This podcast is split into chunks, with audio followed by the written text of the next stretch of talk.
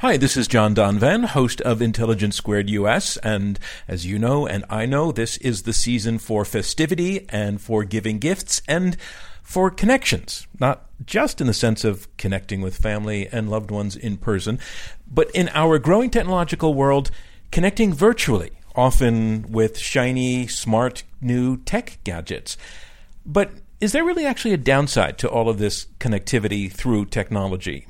Do we perhaps rely on smart tech too much, like GPS to get us to our family dinners from the airport this season, or Google to answer any and all questions that might come up in conversation? Well, whether you are giving someone perhaps a new iPhone this year or receiving an Amazon Echo, let's dive into a debate that affects all of us. Smart technology is making us dumb.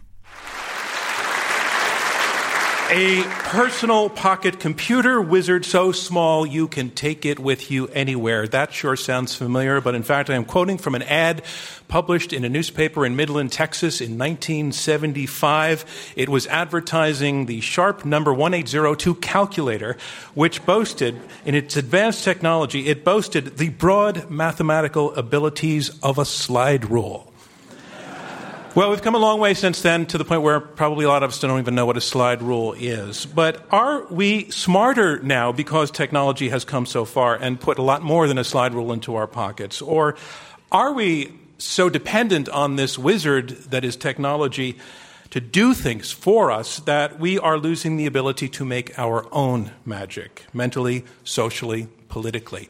Well, that sounds like the makings of a debate. So let's have it. Yes or no to this statement. Smart technology is making us dumb. A debate from Intelligence Squared US. I'm John Donvan. We are at the Kaufman Music Center in New York City. We have four superbly qualified debaters, two against two, who will be arguing for and against the motion smart technology is making us dumb. As always, our debate goes in three rounds, and then our live audience here in New York votes to choose the winner, and only one side wins. Let's meet our debaters, the team arguing for the motion. Please, ladies and gentlemen, let's welcome Nicholas Carr. And Nick Carr, you are the author of The Glass Cage, Automation and Us, as well as The Shallows, What the Internet is Doing to Our Brains. That was a Pulitzer Prize finalist. Um, in these books, uh, Nick, you are warning readers about the danger of our growing reliance on computers. So I am wondering do you possess a smartphone?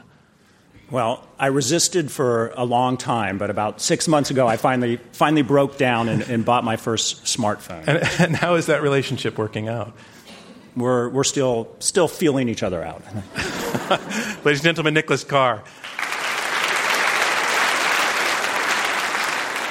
And Nick, who is your partner? My partner is the acclaimed writer and thinker Andrew Keen. Ladies and gentlemen, Andrew Keen, please welcome him. Andrew, you are also arguing for the motion that smart technology is making us dumb. You are an entrepreneur. You're executive director of uh, Futurecast Salon. You're host of the web series Keen On. And you've also written a lot of books, including The Internet is Not the Answer. However, your critics have chosen some, some lively language to describe you. They have described you as a mastodon growling against the warm wind of change. and your Wikipedia entry once briefly read Andrew Keen is an expletive expletive. so, what do you do to deserve all this hostility? Uh, I told the truth. I'm guessing we're going to hear some of that tonight. Yes. But we won't be hearing expletives from the other side. Ladies and gentlemen, the team arguing for the motion smart technology is making us dumb. And we have a team arguing against the motion. First, please welcome Genevieve Bell. Genevieve Bell, very, very interesting story. You're Vice President, Intel Fellow, and you work in Intel's corporate strategy office where your job basically is to worry about the future. Before all of this, however, you were teaching in the anthropology department at Stanford. So, our question is for all of the humanities and social science majors out there how does a, a, a, a cultural anthropologist end up working at Intel? Ooh, like all good Australians, I met a man in a bar. Details to come later. Thank you.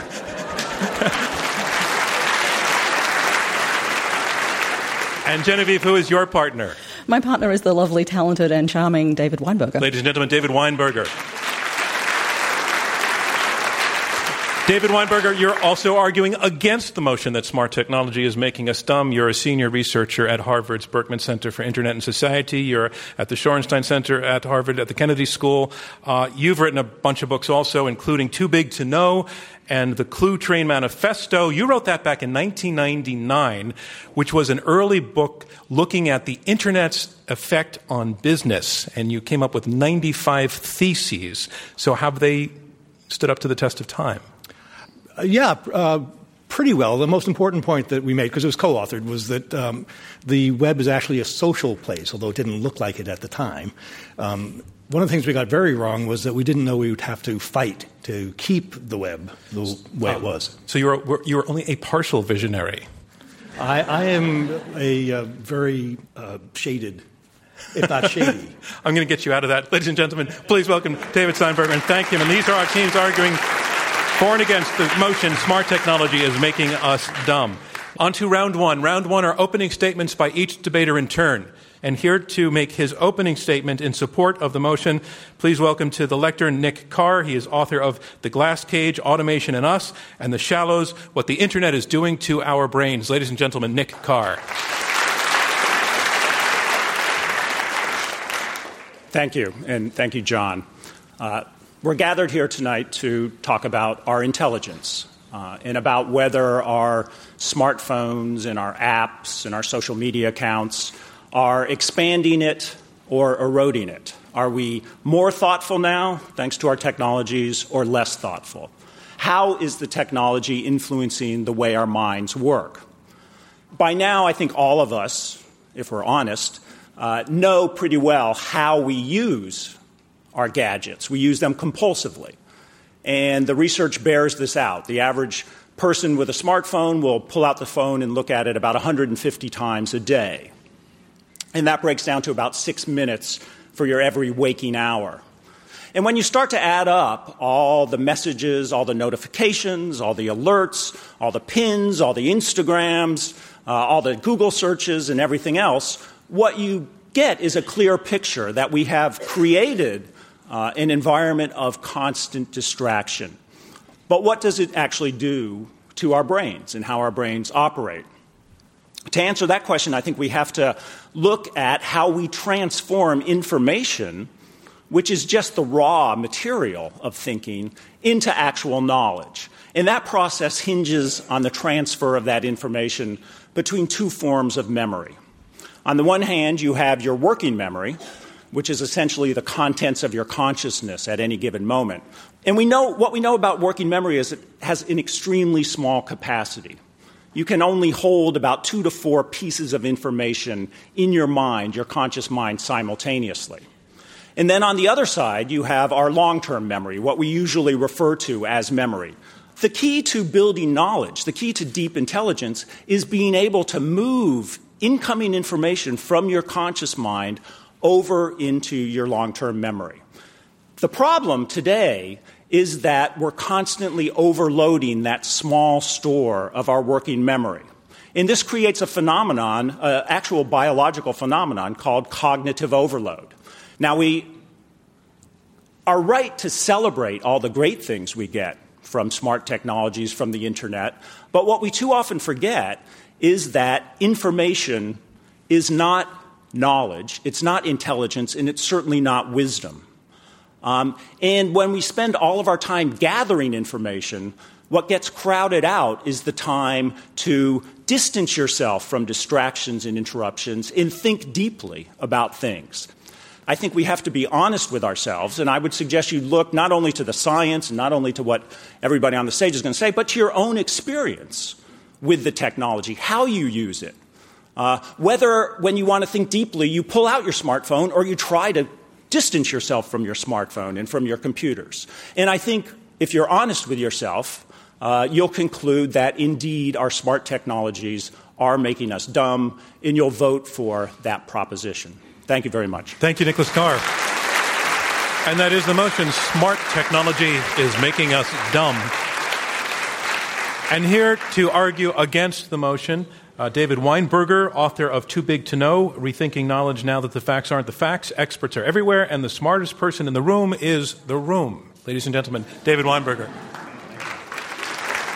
Thank you. Uh, so, if Nick is right, and our technology is having this physical effect on our physical brain, make, keeping us from being able to for, form knowledge out of information, then why is this? It seems to me and to Genevieve that this is, this is the greatest time in human history to be somebody who cares about knowledge. This is, this is a, a renaissance of knowledge.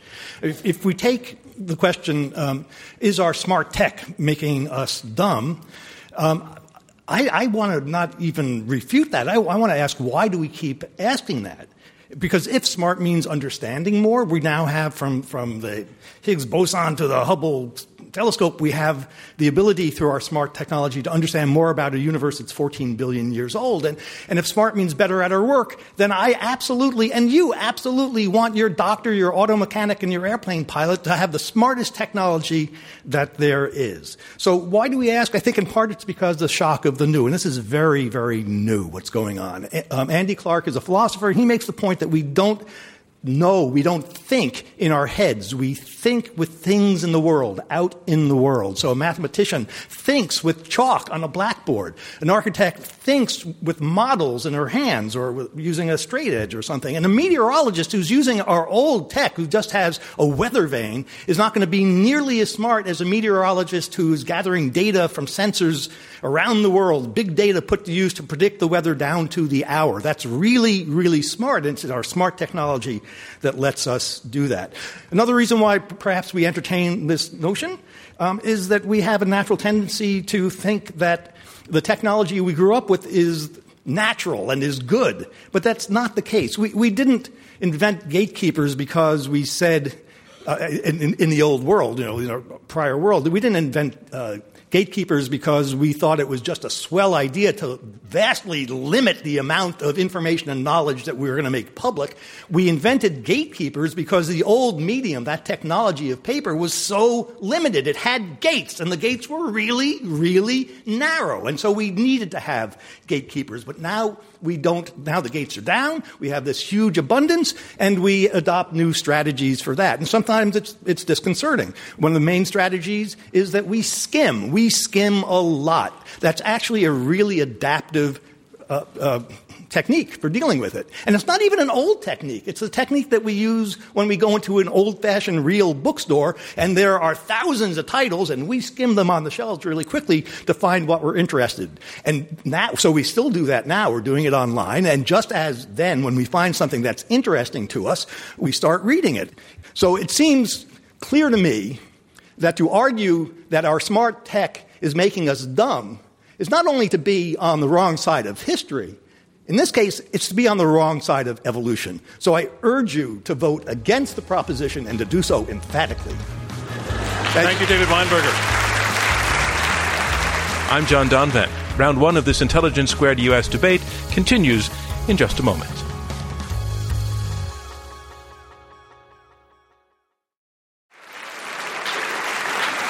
And a reminder of what's going on. We are halfway through the opening round of this Intelligence Squared U.S. debate where our motion is smart technology is making us dumb. You have heard from the first two debaters and now on to the third debating for the motion that smart technology is making us dumb. Let's welcome to the lectern Andrew Keen. He is executive director of the Silicon Valley Salon Futurecast and author of the book, The Internet is Not the Answer.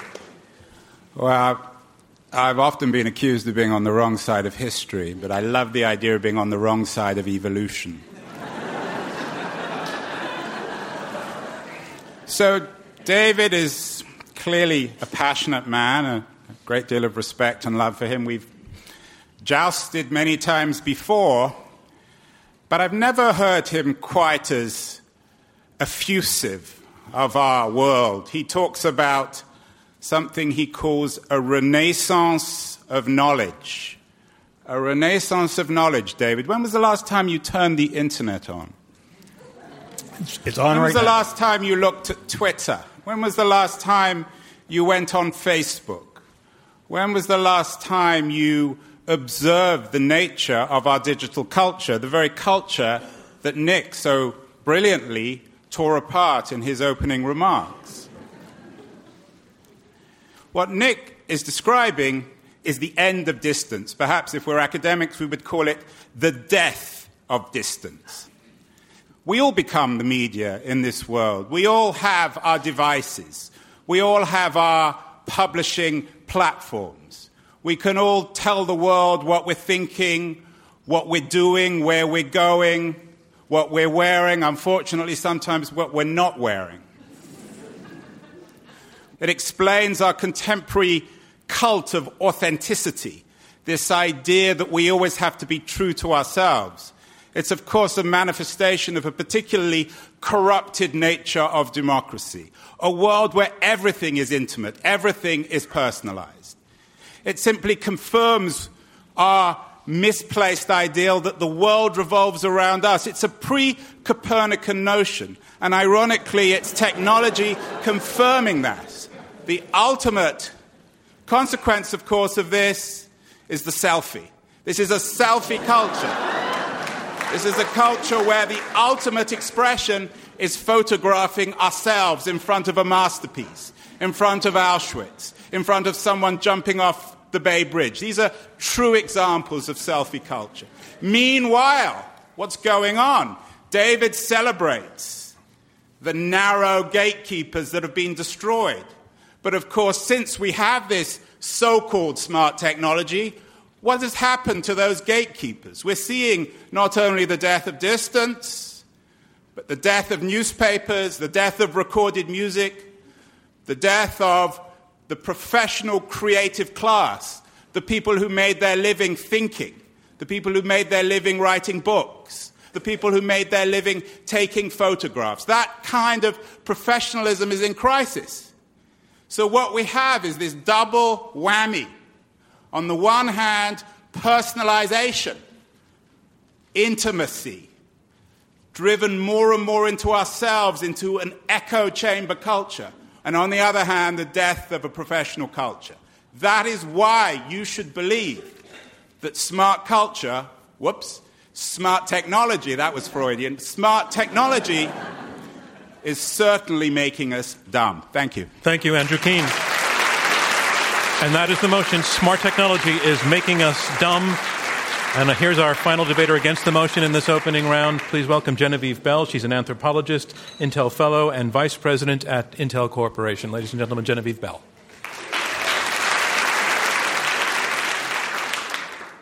Smart technology makes us smart and it makes us safer. If you were to look in the last year, I can pull you examples from all over the world. In many African countries and in, on the Indian subcontinent, mobile phones and text messages are used by governments to send out health warnings and preventative health messages. When the Ebola outbreak was taking place, messages were sent on smartphones to tell people how to handle themselves, their communities, and the bodies that they were encountering. Hardly dumb, right? In the United States, you have the Amber Alert, something I'm sure many of you hope to never see on your telephones, but when you do, you know what to do.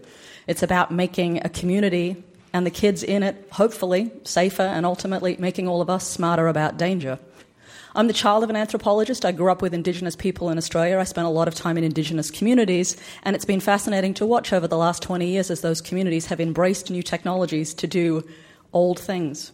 The Ngarrindjeri, with whom my family have worked for the last 20 years, use the internet to tell their stories. They like the fact that newspapers are being archived because they can use the stories in those about their colonial contact and argue about how to regain their land. Moving closer to home, at Intel, we're deeply concerned about diversity in the tech community, about diversity in STEM education. And one of our challenges frequently is to convince young women and ethnic minorities that there's room for them inside the sciences.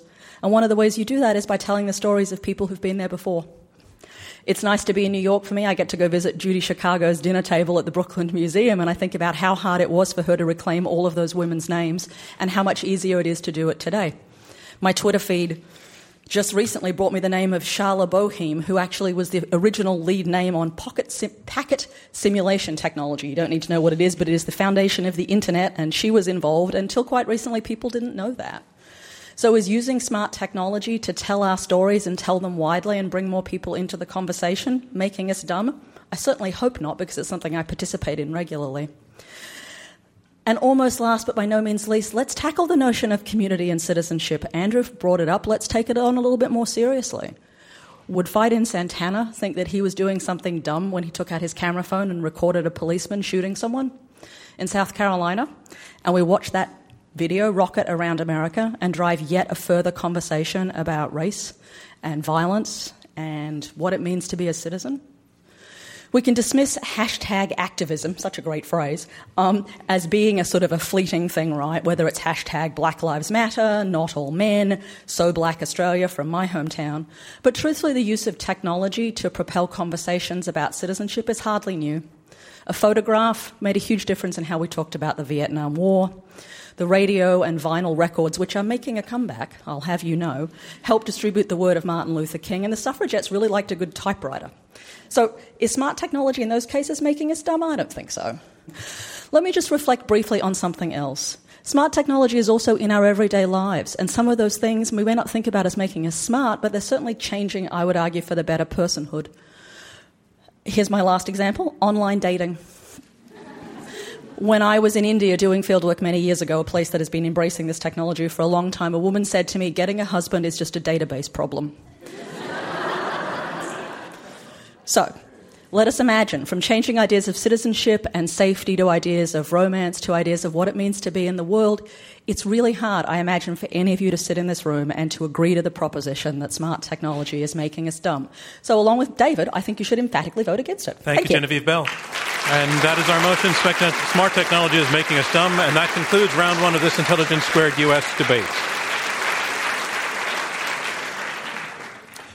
Now we move on to round two, and round two is where the debaters address one another directly and take questions from me and from you and our live audience here in New York.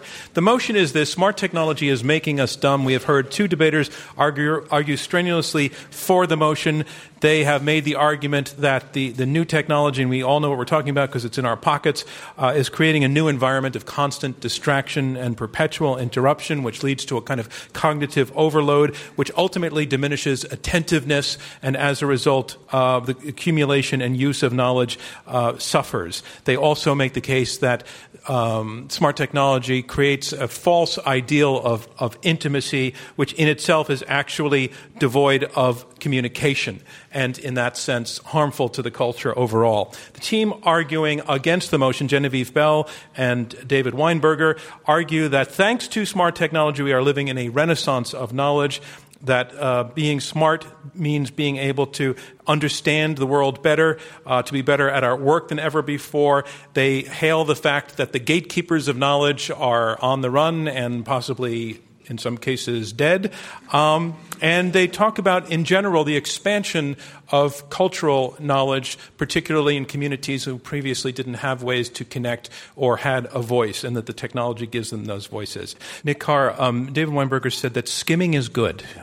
Um, and he said we do it naturally. We go into libraries and we skim and we, we, we select very quickly. And so he direct challenge to your, your, argument that this that this distraction that you talked about that the internet represents uh, is so problematic. I, we read in different ways, and they're all valuable. One way of reading is skimming. If you if you open a magazine or newspaper, you do a lot of skimming.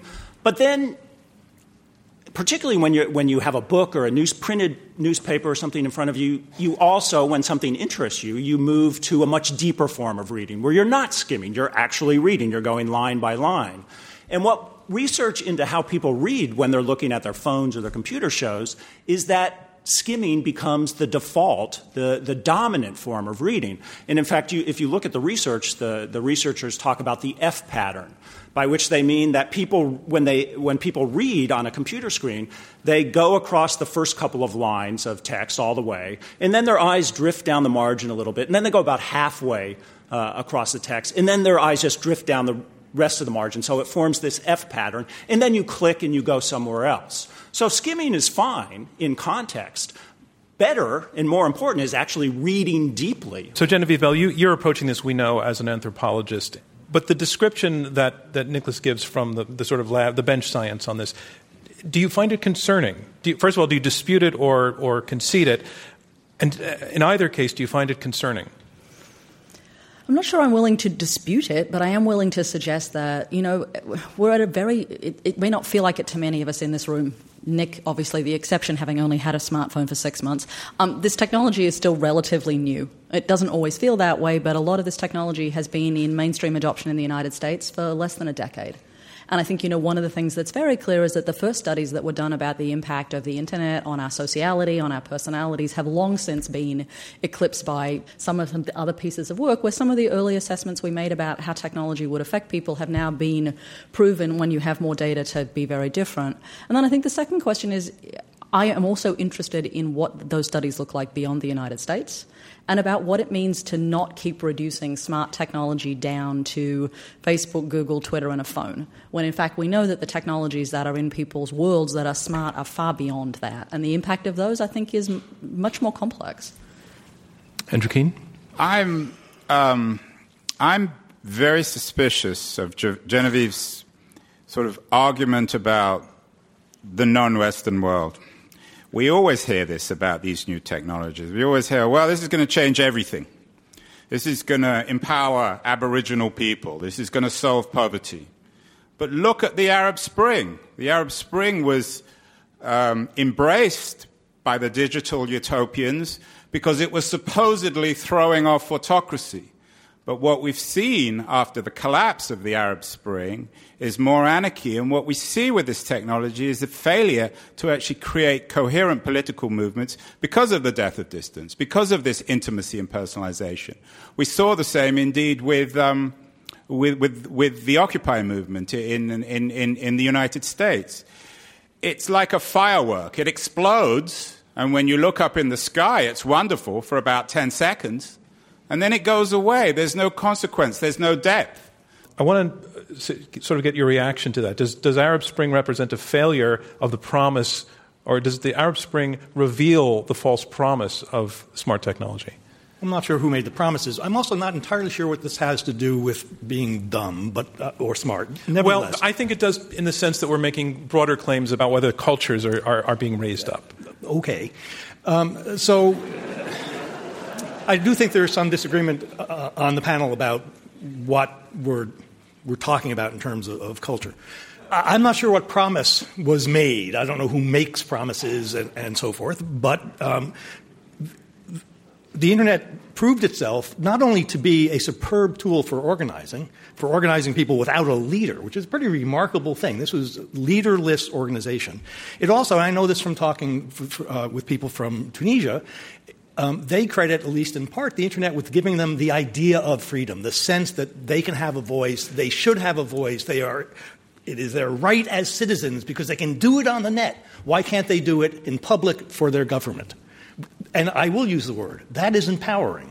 So well, that's I, I, Nick I, you know, I think Nick you know the internet is a communication platform, and you can communicate good stuff and you can communicate bad stuff. You can communicate uh, healthcare information, as Genevieve said, or you can be ISIS and send out YouTube videos of beheadings as recruitment tool. So I don't think you can. Uh, I don't think you can leap to the assumption that even as a basic communication platform, this is something that is naturally or, or inclined to be a good thing that raises people up and lets them think deep thoughts. We're, you know, sending out links to silly videos. We're going, spending huge amounts of time on Facebook. We're sending Snapchats we have to in order to answer the question before us, we have to look at how this technology has actually evolved, how people are actually using it now, not some utopian dream of how it can be used, and how that reflects on the depth of the thought that it is inspiring in us. Genevieve Bell, I think it's just been handed to you. There are lots of things that people do with technology in this current moment that may not rise to the bar of tenured faculty and book writers that doesn't necessarily mean it's dumb. Is everyone who's on Facebook dumb? That makes everyone in this room dumb. Is every, I'm willing to bet, and if not you, then your children. and while you may say many things about your children, you are not yet willing to imagine they are dumb. Does it mean that every single one of us who uses GPS because we're directionally challenged is an idiot? Does it mean the fact that I like Microsoft to spell check me make me dumb? I don't think so. So there's sort of something in there about what is the judgment lurking beneath dumb that requires just a little bit of uh, scrutiny. I'm going to audience questions now. Um, sir, right down front here. Hi, uh, my name is Robert Klein. Um, we can talk about the technology, the internet, and the search engines, but what about the devices themselves? I see a whole young generation of my grandchildren and their peers growing up with it and using their thumbs instead of their brains. And, and almost it's like a pacifier for young children. And so, how can that possibly really uh, produce young adults or teenagers who are smarter? I mean, how can it do anything but hold back the, the brain from achieving its full potential? Let me take it to Nick Carr first. Sure. I, I think there. I, I think the, the negative effects influence people of all ages, 80 year olds as well as 10 year olds. But I do think it's particularly dangerous for, for young children whose we know their, their brains are in the process of being formed. Um, and we also know that the best thing you can do for a child is to give them lots of different experiences playing with clay, doing, you know, interacting with people face to face. And what we're doing often with, with even ever younger children is putting more and more of their attention on screens. And we're seeing this in schools, we're seeing it out of schools. And I think uh, it's hard to conclude from what we know about child development that kind of giving this uh, more and more constrained way of interacting with the world is going to produce broader minded, uh, more curious children. I think it's going to have the opposite effect. Let me take the question to the other side. Are you allowed to applaud? It's. Um, David or Genevieve would like to take that? Yeah, I mean, I think Genevieve. there's a couple of things that run through that, right? Is we have a persistent anxiety about the impact of new technologies on our children. This one has a particular kind of uh, visceralness to it. I'm willing to bet many of your parents worried about the impact of radio, rock and roll, television on all of us. The jury is in some ways still out on rock and roll, obviously, but not the rest. Um, and there's something about why it is that we worry about technology and children in particular. And I think, you know, there are reasons to suggest, and Nick's right on this, that a diversity of experiences is a good thing. The challenge, however, here is also beyond the kind of notion that every child is born with a smart device in one hand and only a thumb in the other. The reality is that in lots of places in the world, kids are not using new technology. In lots of places in the world, there are cultures about how technology is introduced into children that suggest that, you know, you may be disadvantaged because there are other places, if that's your fear, that this is not happening. But I think it's a hard one to argue, right? Is to say, is you know technology pernicious and bad for children? Well, it's an argument that's been rehearsed for nearly 200 years, and I think all of you are living proof in the room that rock and roll didn't rot your brains. I'm John Donvan, and you're listening to Intelligence Squared US. Stay with us.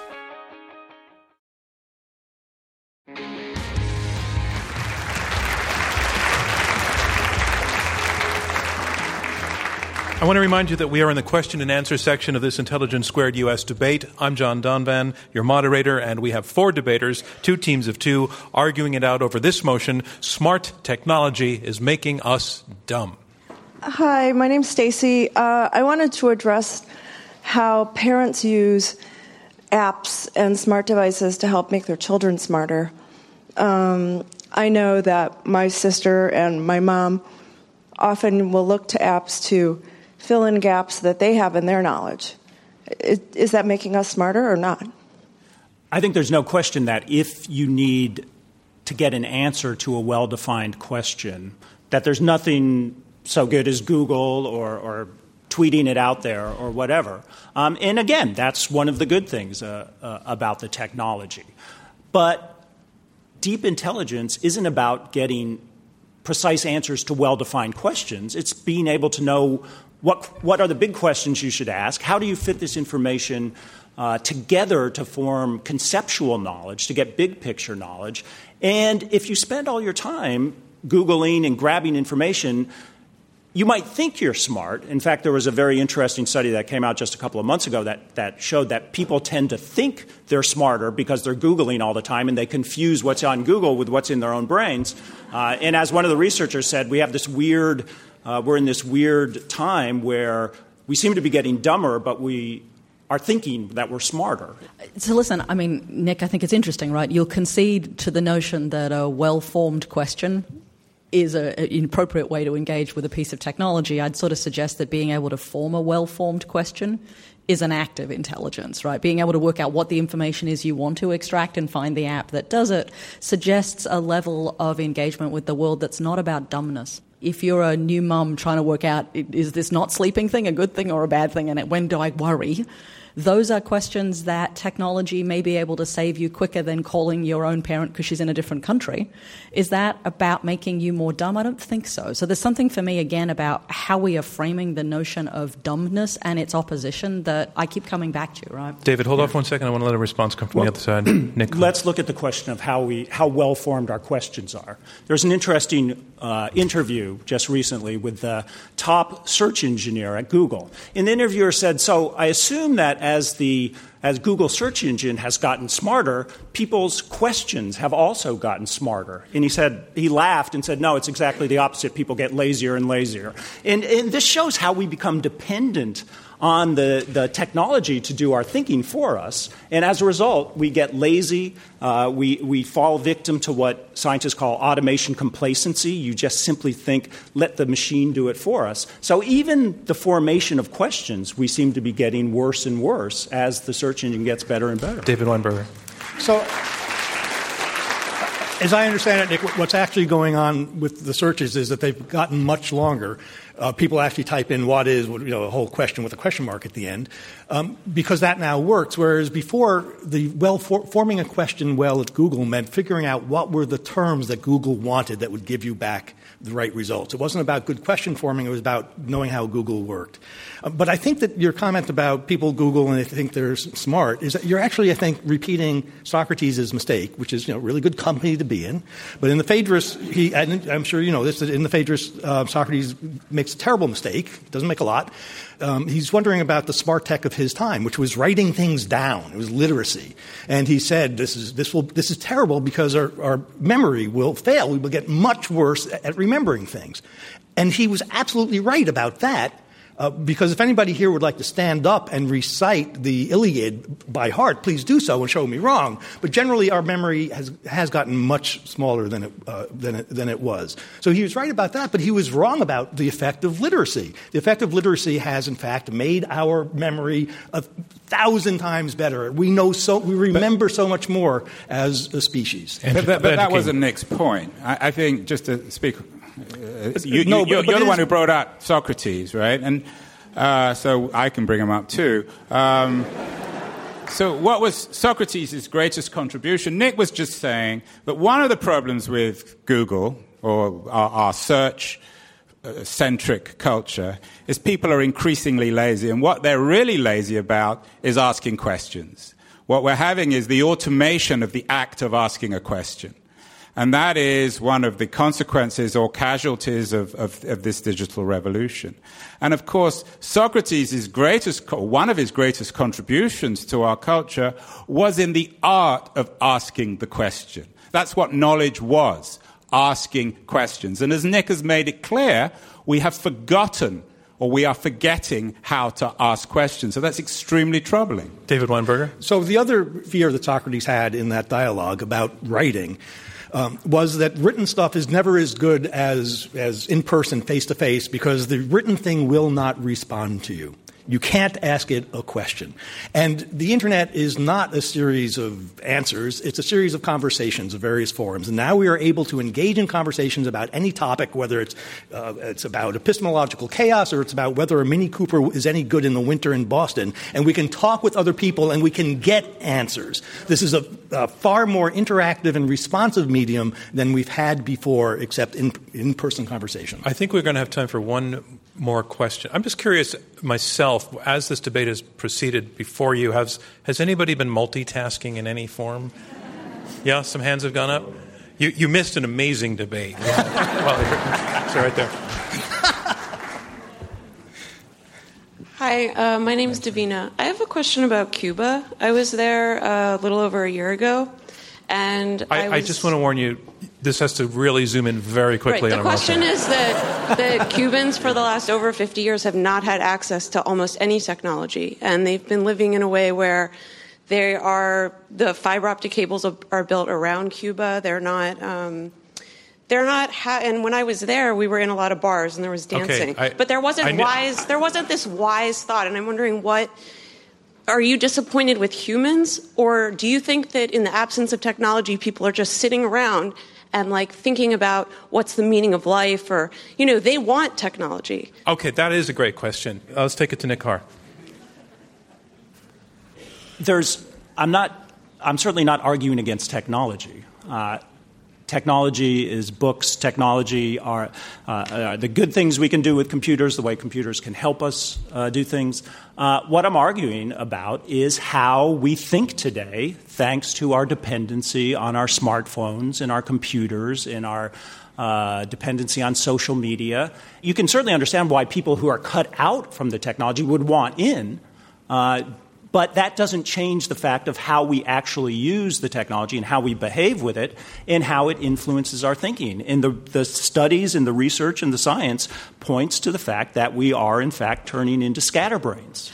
I guess the question is, and I would hate to use Cuba as a kind of, you know, example as a kind of laboratory experiment but if you were what is the kind of the vision you then have about what the right use of it is What's the right use of technology if the one we have now isn't it? Well, I'd be worried about putting it into the hands of, of, Cuba's government or any government determining how we use technology or how we use information. So I would push that to the side. I would say that what we, everything we know about it is that we should use it less. And, and that concludes, what should we use it for? That concludes what? round two of this Intelligence Squared U.S. debate, where our motion is smart technology is making us dumb. So now we move on to round three. Round three are closing statements by each debater in turn. First, here summarizing his position in support of the motion Smart Technology is Making Us Dumb. Here is Andrew Keen, author of The Internet is Not the Answer. Well, you can't have a debate like this without again ending with Socrates and Plato, since we're supposed to be talking about dumbness and intelligence. You remember, or most of you should remember, in Plato's Republic, Socrates' definition of intelligence was bound up in his notion of the cave and of being able to distinguish illusion from truth. And his argument in the Republic was that we were mostly looking at shadows in his cave. And, uh, going from Socrates and Plato back to David, um, let me quote him. he said, The internet is giving us the idea of freedom and I agree with him. It is giving us the idea of freedom. And he says that's empowering. But look at our world. We're not empowered. It is, of course, the classic manifestation, perhaps in digital terms, of Plato or Socrates' cave, where we think we're empowered. We think by making statements about politics or economics or supposedly bringing down some powerful figure, we think we're free. We think we're empowered. We're living in the world where the idea of freedom has essentially been digitalized and commodified and sold to us, or perhaps not sold because it's a supposedly free economy. But the truth is, in this world, we are more and more, I don't know about the word dumb, we are less and less aware of our reality. We think we're empowered, we think we're free, Andrew but actually I'm we're sorry. living in the cave. Your time is up. Thank you very much, Andrew Keen.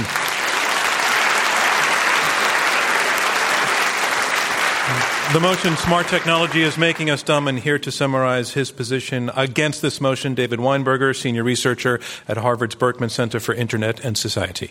Uh, thank you. This has been really has been great. Um, but I, I listen to your arguments and I come back to the fact that even if you're right about everything you said, I think it's undeniable that this is the greatest time in human history to be wanting to know there is no better time. The access to information has never been this free. Everybody, you don't have to be at a major university to get access to, uh, to a wide range. The ability to um, engage, not just read, the ability to participate in the creation of knowledge, whether this is by asking questions, dumb questions, smart questions, by, by posing wrong ideas and bad ideas and, and finding how the world reacts, by participating in a more genuine way and learning from people, by lurking on lists and seeing what people are saying, where lurking means watching but not talking. It's not the bad lurking. We've never had to take a course at, at a major university for free to read open access journals where m- most of the best physics in the world, the best math in the world is being done. To think that this is not the greatest age to be to want to know things strikes me as crazy, as crazy. no matter what, what facts you point at and brain chemistry, et cetera, all, I, none of which I deny. Nevertheless, if the question is, is smart technology making us dumb? I think just looking at what is there should tell us no, this is the smartest age we've ever had. Thank you, David Weinberger. And the motion is smart technology is making us dumb. And here to summarize his position in support of the motion, Nick Carr, author of The Glass Cage, Automation, and Us. We've been speaking mainly about communications and, and information. I think that's a very important part of, about smart technology, but it's not everything.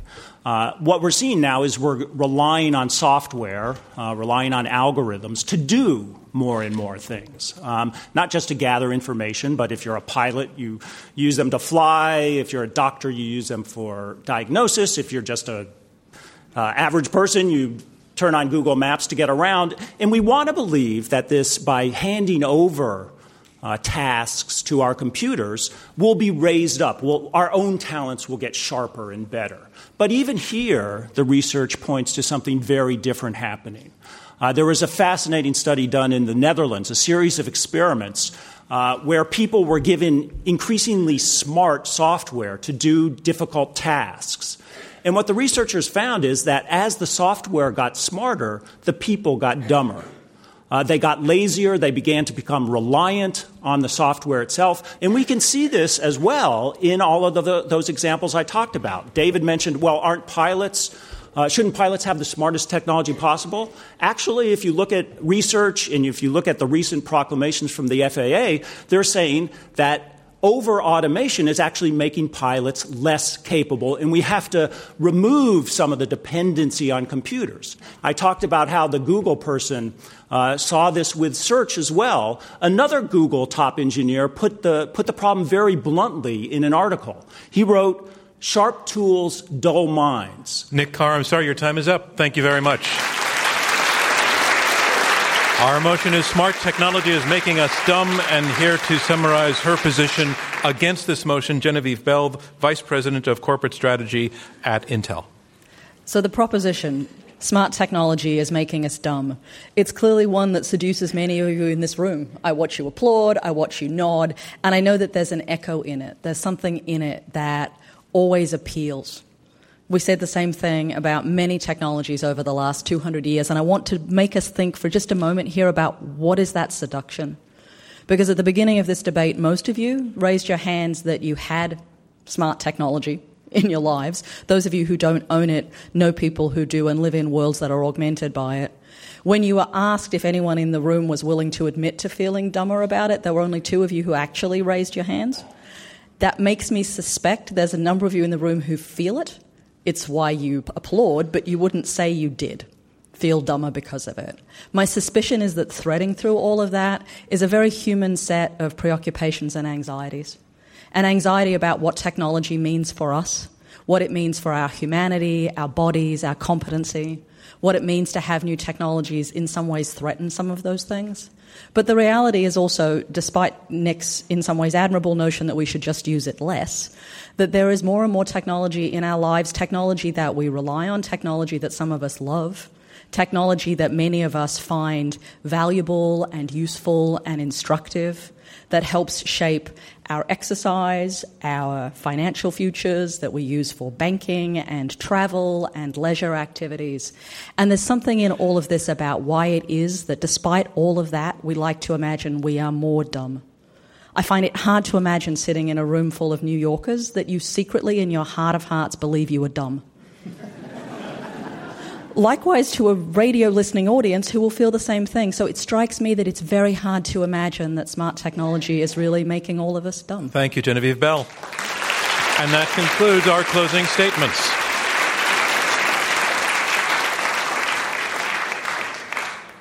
I have the final results now. It's all in. Let's remind you that the motion is smart technology is making us dumb. Uh, and again, it's the difference between the two votes before and after that determine our winner. Let's look at the first vote. Smart technology is making us dumb. 37% agreed, 33% were against, and 30% were undecided. Kind of a three way split. Let's take a look at the second vote. Again, we're looking for the difference. The second vote, the team arguing for the motion, their second vote was 47%. From 37 to 47%, they picked up 10 percentage points. That is the number to beat. Let's see the team against the motion. Their first vote was 33%. Their second was 43%. They also pulled in 10%. It is, it is an intelligence squared first. It is a tie. Congratulations to both teams, all four of our debaters. Thank you from me, John Donvan, and Intelligence Squared US. We'll see you next time. This Intelligence Squared US debate was held in front of a live audience at the Kaufman Center in New York City. Dana Wolf is our executive producer, Robert Rosenkrantz is chairman. Taylor Quimby and Rob Christensen are the radio producers. Damon Whittemore is the engineer. Clea Chang is director of production. Chris Kamikawa is our researcher. And I'm your host, John Donvan.